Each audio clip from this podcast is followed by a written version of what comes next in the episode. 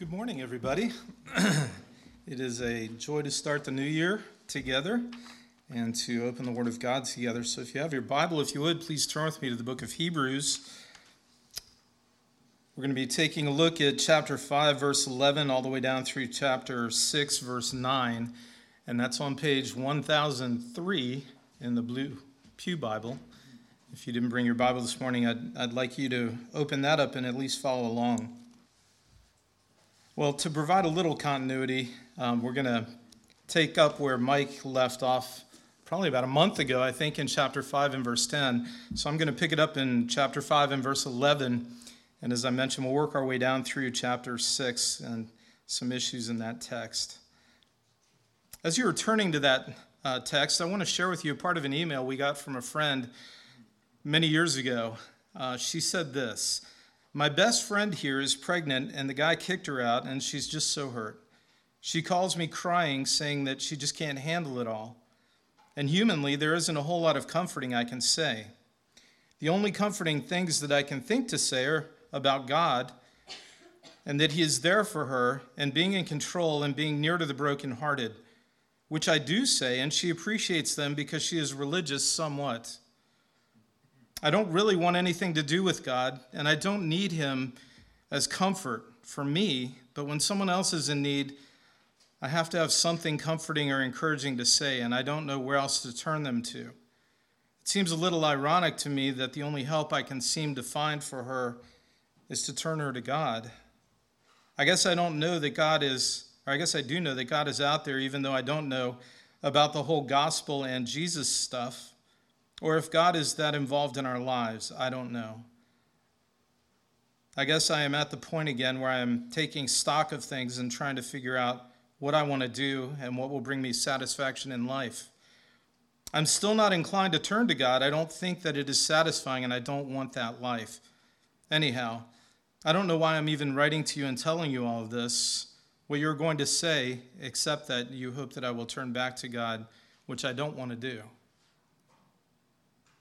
And what makes this especially sad is that this individual once professed faith in Christ. In fact, to everyone that knew her, she seemed like a very godly woman. Even the women that she lived with, uh, the Christian women that she shared a house with, would have said that she is a solid believer. Every week she was at church, every Bible study she would go to, the singles group, she was there. She prayed publicly. She witnessed to her family. Her Bible looked as though it has been well used. She was even sent out overseas to serve as a missionary to help a missionary family out there on another continent. And she served for a year in pretty difficult circumstances. And so at the end of all of that, to hear her say, I don't know about the whole gospel and Jesus stuff, or if God is that involved in our lives, is utterly stunning. You know, we've all had experiences like this with people in our lives that have seemingly just gone apostate. And our mind reels to have a category to put that in, to have an understanding of what exactly is going on. And oftentimes, in an effort to make sense of this biblically, this sort of thing, people will point to a passage like the one here in Hebrews and say that she lost her salvation. They would say that she's an example of what the text is talking about a believer who got close and who was in the fold but then fell away and lost their salvation. And there are a thousand other stories like it that have caused people to question the security of the believer. Usually, it begins with an anecdotal testimony,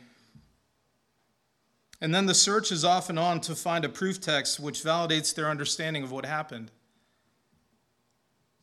However, that answer is not biblical at all. Because that is certainly not what this particular text intends.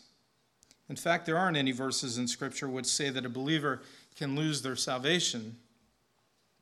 A far better explanation, or a more biblical one, is that a person like my friend was never saved to begin with.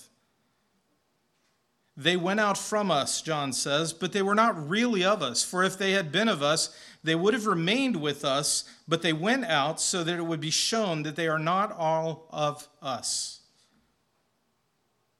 She is like the one that Jesus describes in Matthew 13, who received the seed on stony places, who hears the word and immediately receives it with joy, yet has no root in himself, but endures only for a while.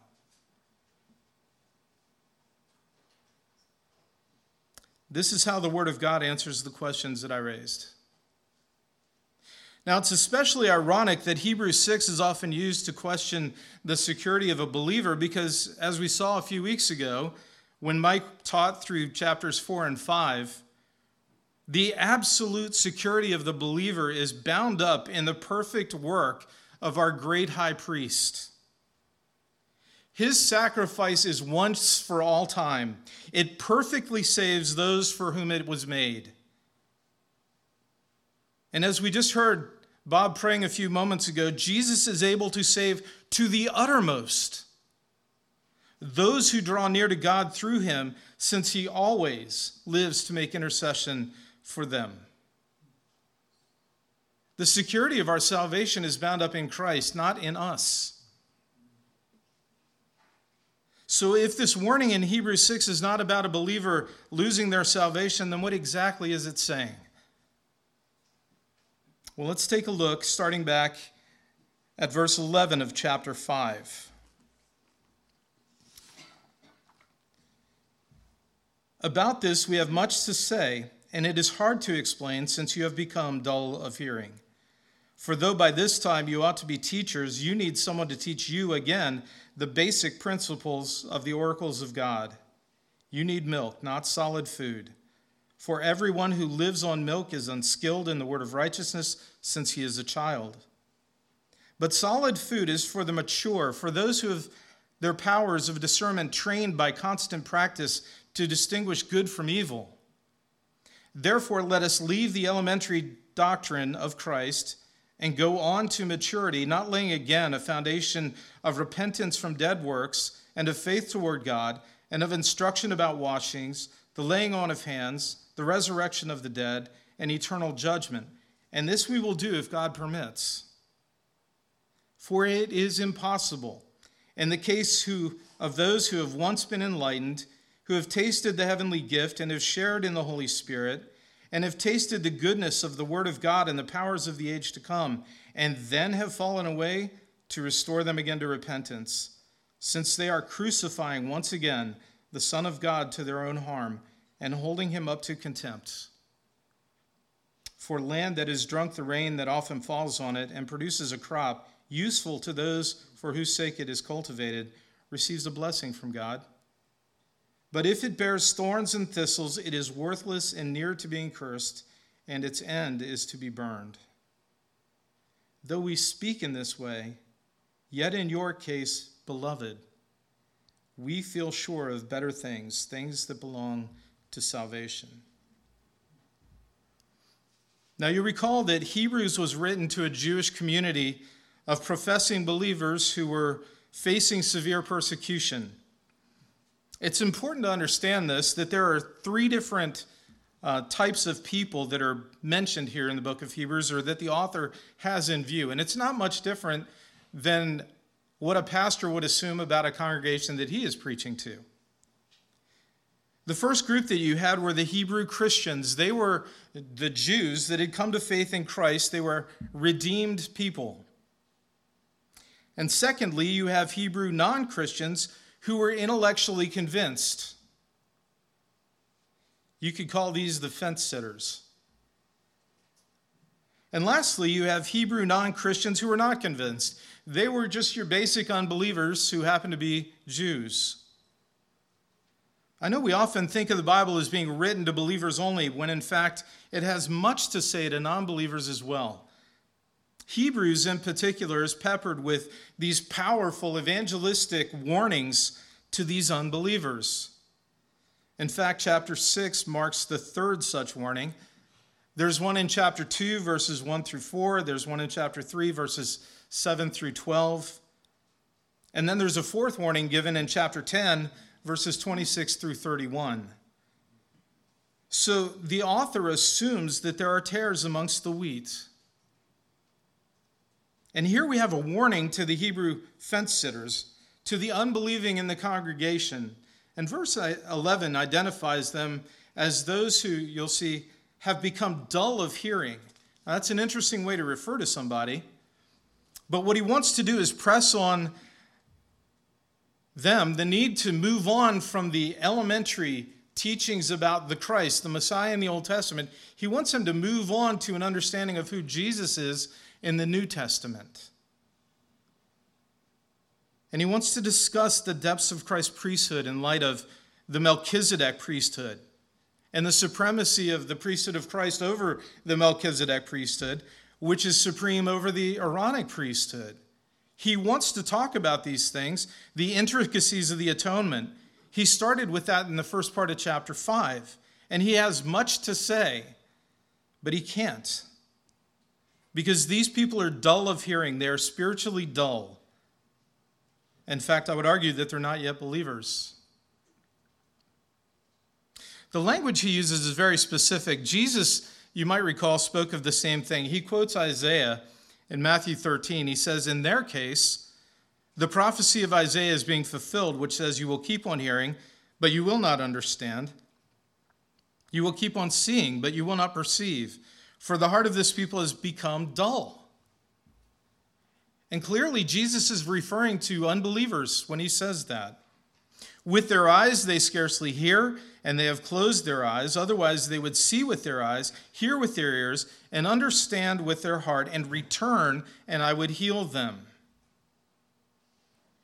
Jesus, quoting Isaiah, applies it to the Jewish multitude, specifically to the leaders and the author of Hebrews is saying the exact same thing. They've become dull. They've become basically inoculated to the truth. They've had bits and pieces of it for so long that it no longer shocks them, the message of the gospel. Their dullness was keeping them from understanding the truth of the gospel. And it's interesting, he says, even though, because by this time they ought to have been teachers. They had been around Judaism in the Old Testament their entire lives. And yet, despite how much they had heard, how much they had learned, they needed to start all over again. They needed to go back to the, learn the ABCs, the elementary principles, he says, of the oracles of God, the Old Testament. They needed to go back to the picture book of the Old Testament because they didn't even have a grasp on the basics. You know, when you have children, the first books you get them are not thick books of literature. You don't hand them a Bible. You give them a picture book so that they can understand and start making connections and start learning. And eventually they progress to books with words, and then books with more words, and then books with even more words and no pictures at all. Well, the same thing is true here. And he's saying they need to go back to the picture book of the Old Testament because they did not even have a grasp on the basics. In fact, they missed the entire point because they did not see whom? Jesus. If you study the Old Testament and read the Old Testament and you come out of it with a religion that does not recognize Jesus as the Messiah and the King, you need to start all over again no matter how learned you are. You've missed the whole point. Galatians 3:23 the law was our tutor to do what? To bring us to Christ that we might be justified by faith, but after faith has come we are no longer under a tutor.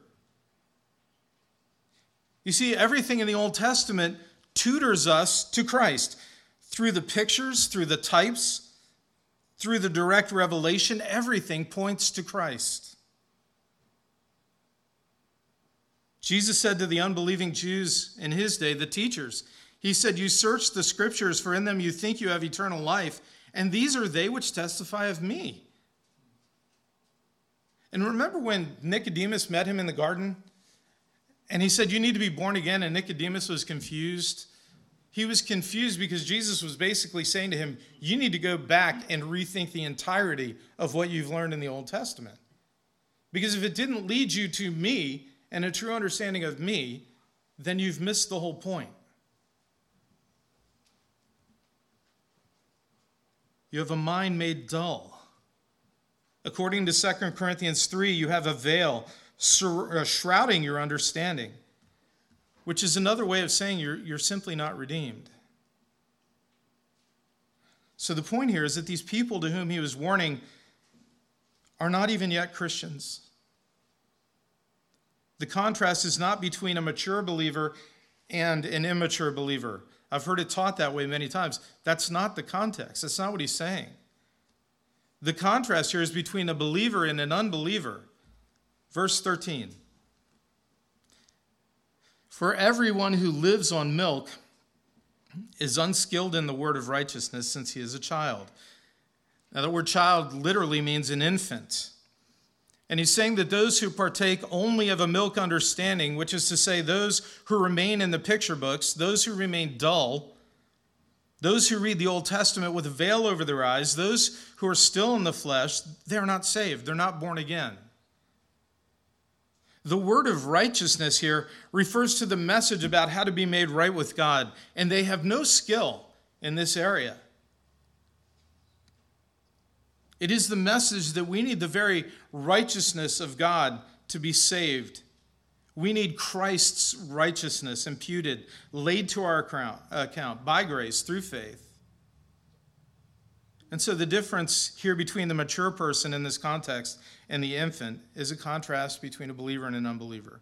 It's not a contrast between two different types of believers.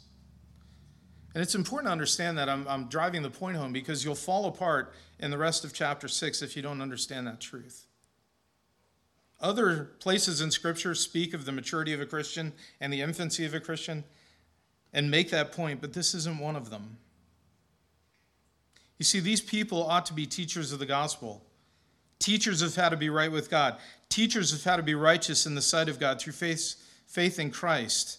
And even though they had the Old Testament, they had the pictures, they had everything that pointed to Christ, their understanding should have been built firmly on those things.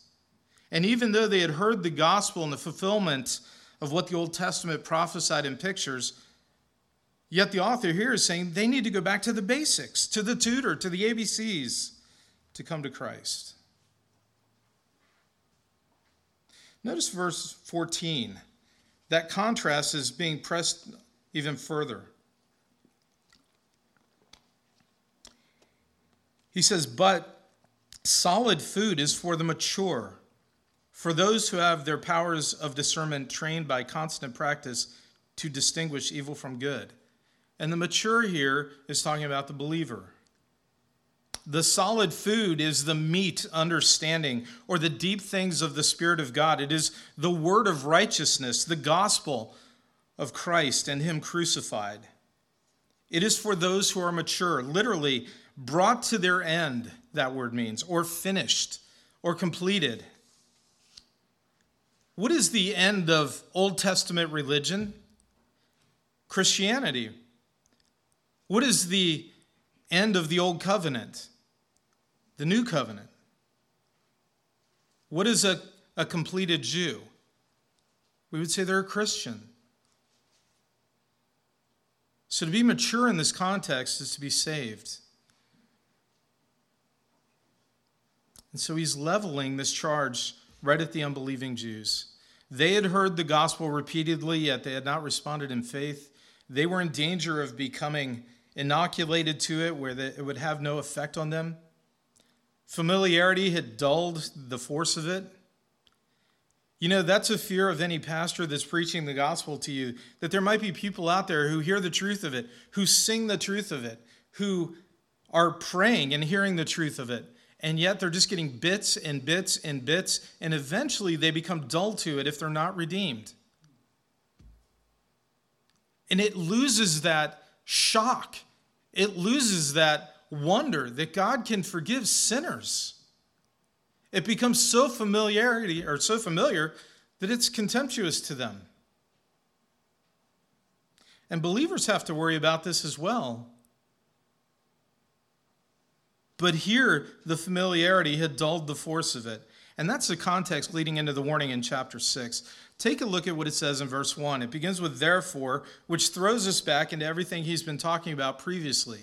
Stop being dull of hearing. Stop operating on a milk understanding. Stop being infantile and understanding about good and evil. Leave the elementary doctrine, it says, of the ABCs of the Old Covenant. Press on to maturity. Come to the full revelation and blessing of the New Covenant. That term leaving is interesting as it's translated here. Uh, let us leave. Aphiemi in the original, it means to forsake, or to put away, or to let alone, or disregard, or put off. And it refers to total detachment, total separation.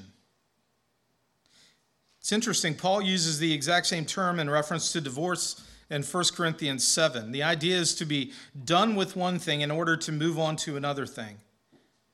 Frequently, it's used in the New Testament to refer to the forgiveness of sins. Our sins are put away. As far as the east is from the west, so far has he removed our transgressions from us. So the apostle is saying, forsaking and abandoning the elementary teaching about the Christ, let us press on to maturity. Now, does that sound shocking to you? Think about what I just said abandon the elementary teaching about the Christ and press on to maturity. Think about this for a minute. How do we become more mature if we abandon the elementary teaching about Christ? The Apostle Paul said, I determined to know nothing among you except Jesus Christ and Him crucified. So, those who take the position that this text is referring to Christians pressing on to maturity in the faith, it's an interesting problem it creates. Do Christians become more spiritually mature by detaching themselves from the basic teaching about Jesus? Absolutely not. We are never to leave the basics or the elementary teachings of the gospel. That is a foundation of all the apostles' teaching. His work on the cross is very theme of Hebrews, for that matter. So, what exactly is the author of Hebrews saying? Well, look carefully at the text. He says, leaving the elementary doctrine of Christ. The elementary doctrine here literally means the first or the beginning word, the arches logon. So, to become mature, they need to abandon the first or the beginning word about the Christ, the Messiah. There's a definite article in the original before the word Christ. It's referring to a specific Christ. He's speaking of the Messiah, the anointed one, the Christ, and the Hebrew understanding of him in the Old Testament. If he intended to mean Jesus post resurrection, he would have said so. In fact, he uses the proper name for Jesus 22 times in the book of Hebrews, even in verse 20 of this chapter. But here the context is dealing with unbelieving Jews abandoning the first word about the Messiah as they understood him, abandoning the first word about the anointed one, abandoning the first word about the Christ.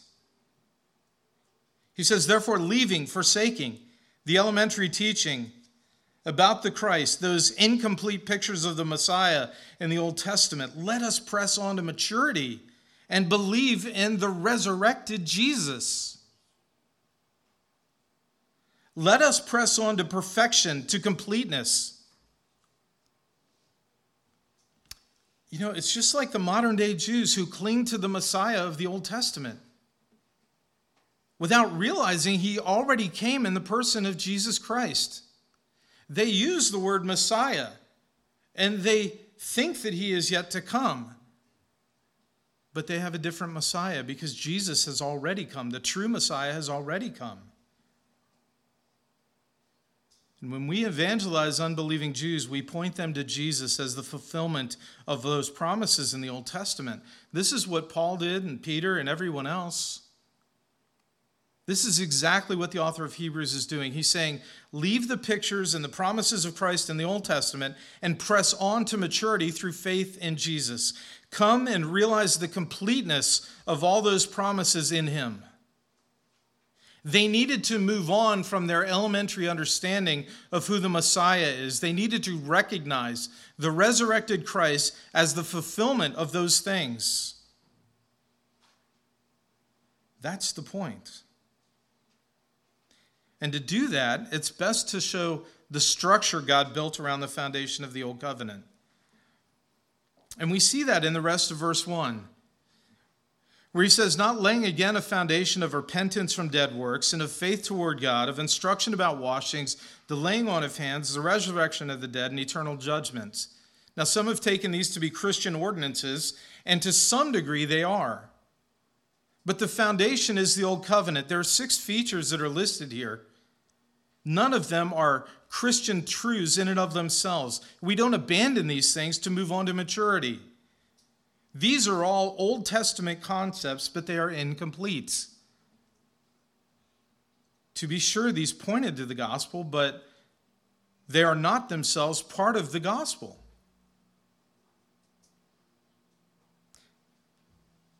Look at the text. They're called to leave the ABCs of repentance from dead works. And they are called to move on to the gospel teaching of repentance toward God and faith in the Lord Jesus Christ. Repentance from dead works won't save you, it's a good start. They're to leave the ABCs of faith toward God for the gospel teaching of faith in the person of our Lord Jesus Christ. You don't come to God apart from Christ. Having faith in God means nothing to an Old Testament Jew apart from Christ. You must have Jesus. They are to leave the ABCs of the ceremonial washings. You know, from the time you start reading all the way back in Genesis, and especially in Leviticus, where the law comes into play, and you have washing after washing after washing after washing. They are many, they are repeated. And yet we are cleansed by the blood of Christ once for all. They're to leave the ABCs of the ceremonial washings for the cleansing of the soul by the word, by Christ. They are to leave the ABCs of the laying on of hands on the sacrifice for laying hold of the Lamb of God by faith. Jesus is infinitely better. The whole book of Hebrews is about the supremacy of Christ over everything over everything that came before it.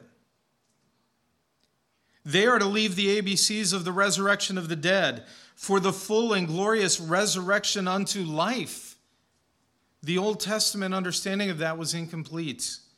And they are to leave the ABCs of eternal judgment for the rich and full truth of judgment and rewards is revealed in the new covenant through faith in Christ. That's the idea. And then verse 3 says, And this we will do if God permits. It's a Lord willing. We'll move on from all of this, God willing. Because only God can bring life to the spiritually dead. If God permits, if He opens their eyes, they will leave that foundation and move on to Christ. If God permits and regenerates their hearts, they will be able to receive the spiritual food of a mature person. If God permits, they will go on to spiritual completeness maturity. God willing. Take a look at the warning that he gives, and this is what causes a lot of, a lot of problems for some folks. In verses 4 through 6, he says, For it is impossible.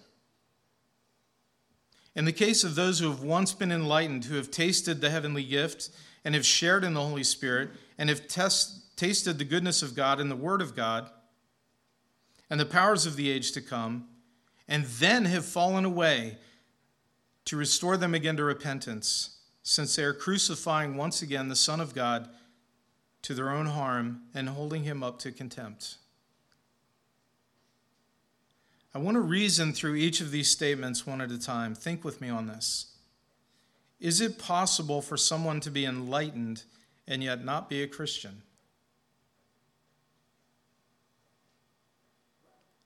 It is possible. That term enlightened literally means to come to an intellectual perception of the truth. The Greek Old Testament uses it to refer to someone who has been given light by knowledge or teaching. It means to be spiritually aware, to be instructed in something.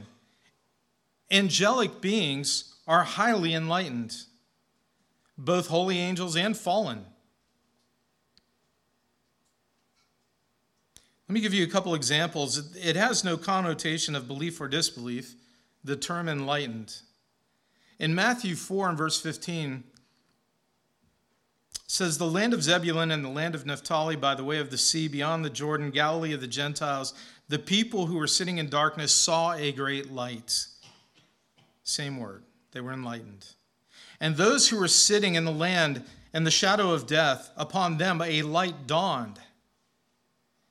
And from that time, Jesus began to preach and say, Repent, for the kingdom of heaven is at hand. So the people of Galilee were enlightened by Jesus' preaching. His teaching had spread throughout the whole region. They learned. And yet, even though almost every single person was enlightened, most of them did not repent and believe. Peter gives a similar warning to our text in the context of false teachers. Listen to what he says.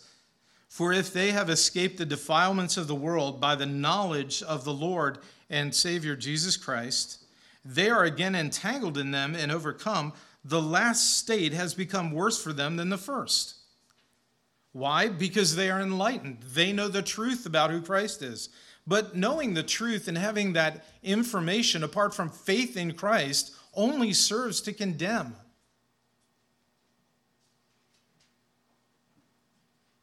It is better not to be enlightened and not to know the gospel than it is to know it and flat out reject it. Of course, it's best to know it and believe it. But the worst thing you can do is reject revelation and knowledge of Christ once you've been enlightened. You're more accountable. And this is the danger I believe these fence sitting Jews were in. This is the same danger any unbeliever is in who sits under gospel preaching. If they become dull of hearing and hardened by the truth and ambivalent or inoculated to the gospel, their end is far worse than if they had never even heard the message. Listen to the sobering warning Jesus gave to the Pharisees. In John 9 41, Jesus said to them, If you were blind, you would have no sin, but since you say, We see, your sin remains.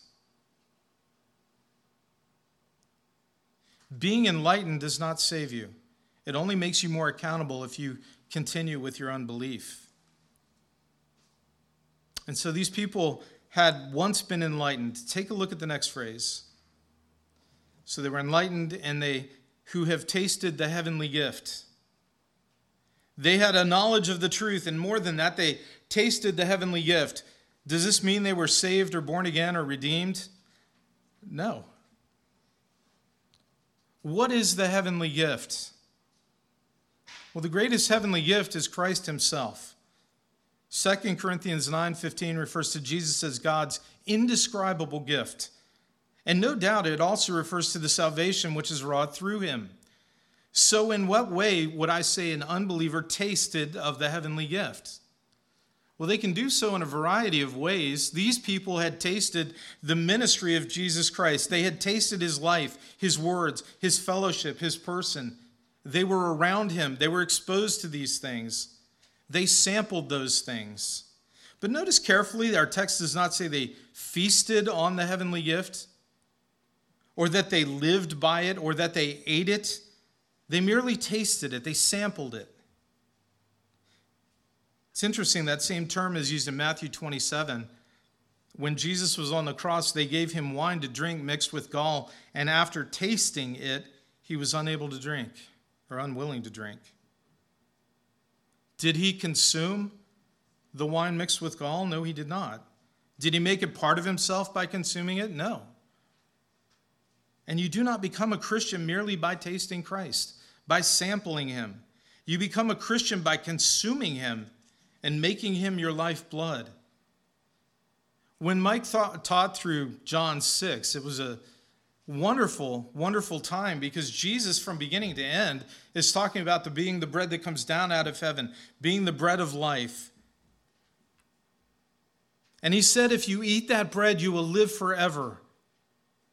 And the point of John 6 is unmistakable. You do not get life by merely tasting or sampling, you live by ingesting. He says you have to eat his flesh. Unless he becomes a part of you, there is no life in you. Unless you eat the heavenly gift, he does not abide in you. Tasting is not enough. So take a, a look at the last phrase of verse 4. They're intellectually enlightened, but not believing. They're tasters and samplers of the heavenly gift, but his life remains outside of them. And then the last part of verse 4 says, They have shared in the Holy Spirit. Now, surely this has to be talking about a believer, right? I don't believe so. The term shared here refers to an association with someone. It literally means one who shares. It does not mean they were possessed by the Holy Spirit. It simply means they were around when the Holy Spirit was at work. That same word is used in Luke chapter 5 and verse 7 of fishermen. They signaled to their partners, it's the same term, in the other boat for them to come and help them. Their partners, their associates. Same word is also used in Hebrews chapter 1 and verse 9, referring to the angels they're referred to there, or it's translated there, as companions. So the idea here is that these Hebrews shared in the ministry of the Holy Spirit. How did they do that? Well, they heard the Word of God. They had seen the many miracles wrought through the power of the Holy Spirit. Some of them may have actually been healed or had some of the bread and fish when Jesus fed the 5,000. And they were in the company of believers who were Holy Spirit indwelt, the people whom the Holy Spirit moves around freely within the church. They associated with the church to the point that they were being persecuted with them. So, in many ways, they were made partakers of the Holy Spirit, but they were not saved. We also see the same idea explicitly taught in the Old Testament, right? The Spirit of God empowered Saul. Was Saul a believer? Spirit of God spoke through Balaam, who was evil and accursed. Was Balaam redeemed? He spoke through the donkey, and no one is going to say the donkey was redeemed. The Spirit of God empowered wicked kings to win battles, and he spoke through them directly to rebuke godly kings. I, I, think of Pharaoh Necho of Egypt. He was given a dream by God and then went and rebuked Jehoiakim for not believing the prophets. The Holy Spirit speaking through an unbelieving wicked king to rebuke Jehoiakim for not believing the prophets. They're simply partaking in a sense of associating with the Holy Spirit. We know for certain that people have shared in the ministry of the Holy Spirit and yet remain unsaved. I mean, all of the miracles that were done during the time of Christ through the power of the Holy Spirit, where people were healed and everything else and went away unbelieving, they partook of the ministry of the Holy Spirit. The Holy Spirit's ministry primarily is in the word being proclaimed. There are people sitting there hearing the word of God in every pew on every Sunday that may not be redeemed, but they are sharing in the ministry of the Holy Spirit. And just for clarity's sake, let me ask you this Do we say that a believer has shared in the Holy Spirit? Or do we say that they are permanently indwelt by Him? There's a difference. The Bible actually never speaks of a Christian associating with the Holy Spirit in regard to salvation. This is something much more intimate than that. When it talks about the Holy Spirit in relation to a person that is saved, it is always a much more intimate terminology that is used. We are indwelt by Him, we are controlled by Him. So these people shared in the Holy Spirit. He invaded their lives through the ministry of Christ and his followers. And even now, people associate with the ministry of the church and the word, but they remain unredeemed. Look at verse 5. He gives another, another argument here, and they have tasted the goodness of, of the Word of God and the powers of the age to come.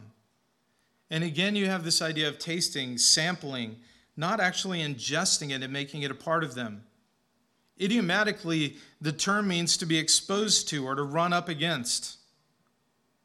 So, can a person taste the good word of God and not be saved? Yes. Can a person be exposed to and sample and run up against the word of God and remain unforgiven? Yes. In fact, they may even like to read the Bible or hear it proclaimed. Remember, the seed that falls on the rocky places immediately rejoices in the word, but it has no root. They receive the word with joy, they bear no fruit. They're an unbeliever. I also think of Herod. Do you remember how he reacted to John the Baptist preaching? I mean, he was afraid of John, scripture says, knowing that he was a righteous and holy man, and he kept him safe. And when he heard him, he was very perplexed, but he used to enjoy listening to him. Remarkable. A pagan, unredeemed, evil man enjoyed listening to John the Baptist preach. Ezekiel describes this very thing. Just listen carefully. As for you, son of man, your fellow citizens who talk about you by the walls and in the doorways of the houses speak to one another, each to his brother, saying, Come now and hear what the message is which comes from the Lord. They come to you as people come, and sit before you as my people, and hear your words, but they do not do them. For they do the lustful desires expressed by their mouth, and their heart goes after gain. Behold, you are to them like a sensual song by one who has a beautiful voice and plays well on an instrument, for they hear your words, but they do not practice them. Merely enjoying or sampling the good word of God is not enough. And I fear that the pews of a lot of professing evangelical churches are full of people who go for various reasons who actually like hearing the word and hearing it preached, and they listen to the word as a sensual song by the one who has a beautiful voice, like Pastor Mike, and plays well on an instrument, but they remain condemned in their sin because they have not repented and believed on the Lord Jesus. These Hebrews were merely auditors, they were testers, tasters. You know, they were not like the prophet Jeremiah. Remember, he said, Your words were found and I ate them. And your words became for me a joy and the delight of my heart, for I have been called by your name, O Lord God of hosts. Just as you must eat Christ, so you must eat his word as well, making it a part of you. Now, notice the last phrase of verse 5. It says they also have tasted the powers of the age to come. The age to come is the future kingdom of Christ, depending on your eschatology. But no one's going to dispute that that age is where he reigns in glory. The powers that will characterize that age are the miracles that we saw during the first advent of Christ. So these people had been exposed to the same miraculous power that will come when Jesus brings his kingdom. They tasted it, they saw the signs, they saw the wonders, saw the miracles, they had a taste of the future age to come. They had been exposed to an immense amount of light, and yet they were not saved. Now, in all of these things we've seen so far, I want you to notice something carefully. There is no reference here to salvation. There is no mention of justification, of sanctification, of the new birth, of regeneration. It doesn't say they were born again. It does not clearly describe those who have experienced the saving grace of God, as one commentator said that this text does. But on the contrary, none of the normal terminology for salvation is even used in this passage. In fact, none of the terms here are used elsewhere to refer to salvation. The reason is because the author is not addressing believers. He's not talking about losing salvation, but rather he's warning them about not coming to salvation in the first place. In other words, he's saying this You have had the Old Testament revelation with all the pictures and the signs and the types, and even now you have been enlightened with the teaching of what those things meant. You have seen and tasted Christ and salvation in the lives of others. You've partaken of what the Holy Spirit was doing in your midst. You've heard the good word of God and preached, heard it preached and explained. And you've seen miracle after miracle, and the danger of rejection at this point is severe. If they turn back now, there is no hope. Why? Verse 6 Because once they have had all of that light and been given all of that grace, verse 6 says, and then have fallen away, it is impossible, picking it up from verse 4, to restore them again to repentance, since they are crucifying once again the Son of God to their own harm and holding him up to contempt. Why is it impossible to renew them again to repentance? What does that mean? It's impossible to renew them again to that place of repentance because the time for repentance and grace is over. It's the final straw. If you have been given that much light, given that much privilege, given the message, and it has been attested to by miracles and signs and wonders, and you still do not believe, it is impossible for you to be saved. If to, after all of that you still reject Jesus, you are blaspheming the work of the Holy Spirit. You are attributing all of the light that the Spirit has given to the evil one. You are equating his miracle powers to Satan. And the verdict of the courtroom of your mind, you say that it is not to be believed. Those who have been graced with that kind of light and then to have fallen away,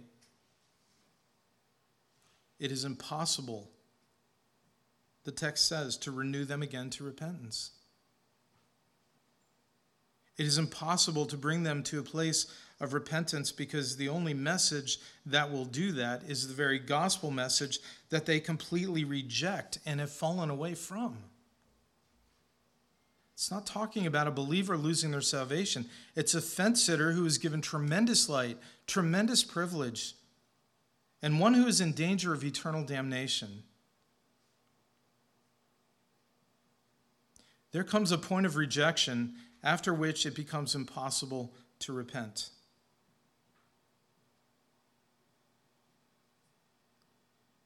Let me give you an example of that later in the book of Hebrews. Why don't you flip to chapter 12 and verse 16?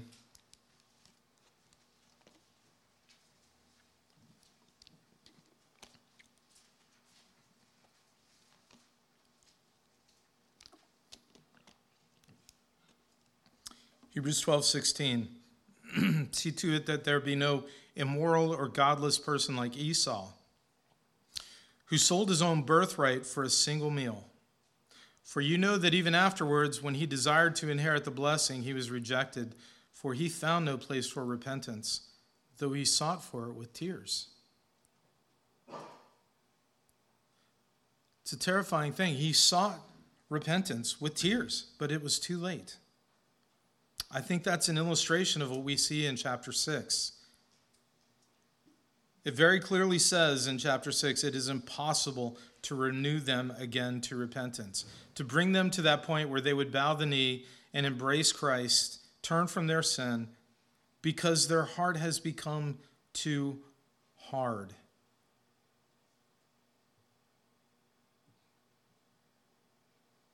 Only God knows where that point is. But it's clear throughout Scripture there are people who rejected and rejected and rejected and rejected, and then were sealed in their fates.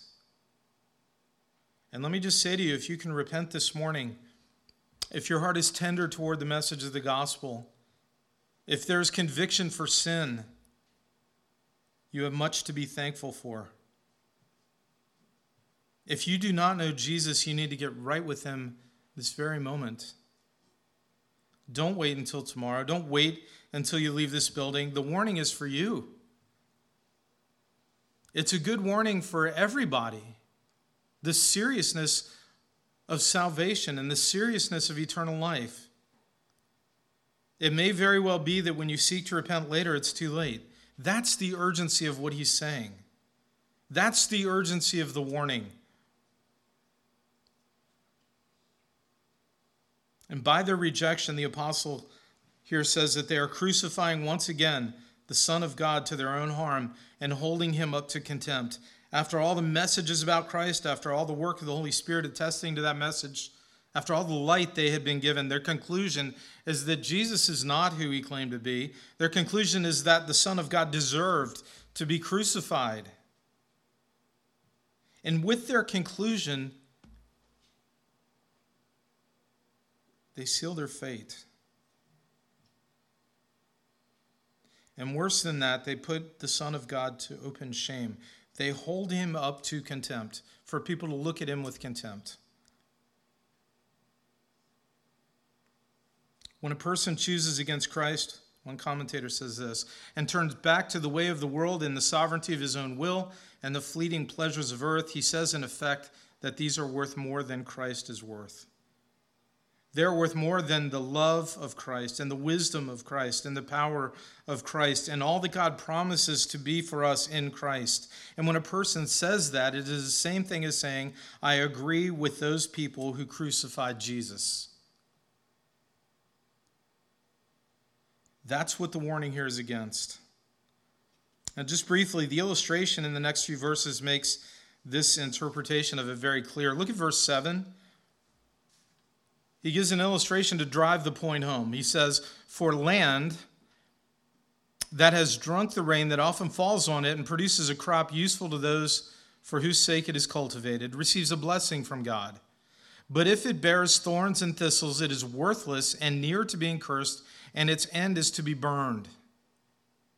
The ground here is a person or a group of people. Also, it's the same as in the parable of the sower that Jesus gave in Matthew 13. The rain which often falls on it is the enlightenment, the Holy Spirit, the Word of God, the powers, the wonders, the testimony of Christ. And those things keep falling and falling and falling on the ground week after week, night after night, day after day. And the ground that takes that in drinks in the rain that often falls on it, brings forth vegetation. That's fruit. That's eternal life and it's useful for those whose sake it was stilled. They receive a blessing from God. But, he says, and there is a, he introduces a different kind of soil. If it yields thorns and thistles, in other words, if enlightenment, if the Holy Spirit, if the Word, if miracles, if all of that produces no fruit but yields thorns and thistles, it is worthless and close to being cursed and it ends up being burned. So there are two different kinds of soil here. One bears fruit and life and receives a blessing from God. The other receives the same rain and brings forth deadness and thorns and thistles and will be burned. Two different kinds of soil. It's not talking about a field that once bore fruit but is now worthless. It's not talking about a believer who lost their salvation. The fields were different from the start. This warning is not about losing salvation, it's about rejecting it to begin with. And I love it in verse 9. He says, Though we speak in this way, yet in your case, beloved. And now he's addressing the people in the congregation who are redeemed. In your case, those of you who are redeemed, beloved, we feel sure of better things, things that belong to salvation. We are certain of better things for you that accompany salvation. He switches audiences, and now he's addressing the believers in the congregation with a word of reassurance and a word of comfort. You know, anytime a man of God stands behind the pulpit and proclaims the word of God to a group of people, it most certainly is in his heart that everyone would believe the message and the truth about the gospel and be saved. That's the whole purpose of being called to the ministry. That's the whole purpose of the Word of God. That's the whole purpose of the Old Testament. It's a tutor to bring us to Christ. It's the whole reason why this church exists. It's to proclaim the excellencies of Christ who called us out of darkness into his marvelous light. It's to proclaim his supremacy over everything. He's better than anything and everything. His sacrifice can conquer your sin and will if you repent and believe. And I pray that there are none here this morning who don't know Christ. But I pray more than that, if there are, that you would repent and believe. Repent of your sin, turn to Him, run to Him. As if you don't, a certain judgment awaits. Let's go ahead and pray.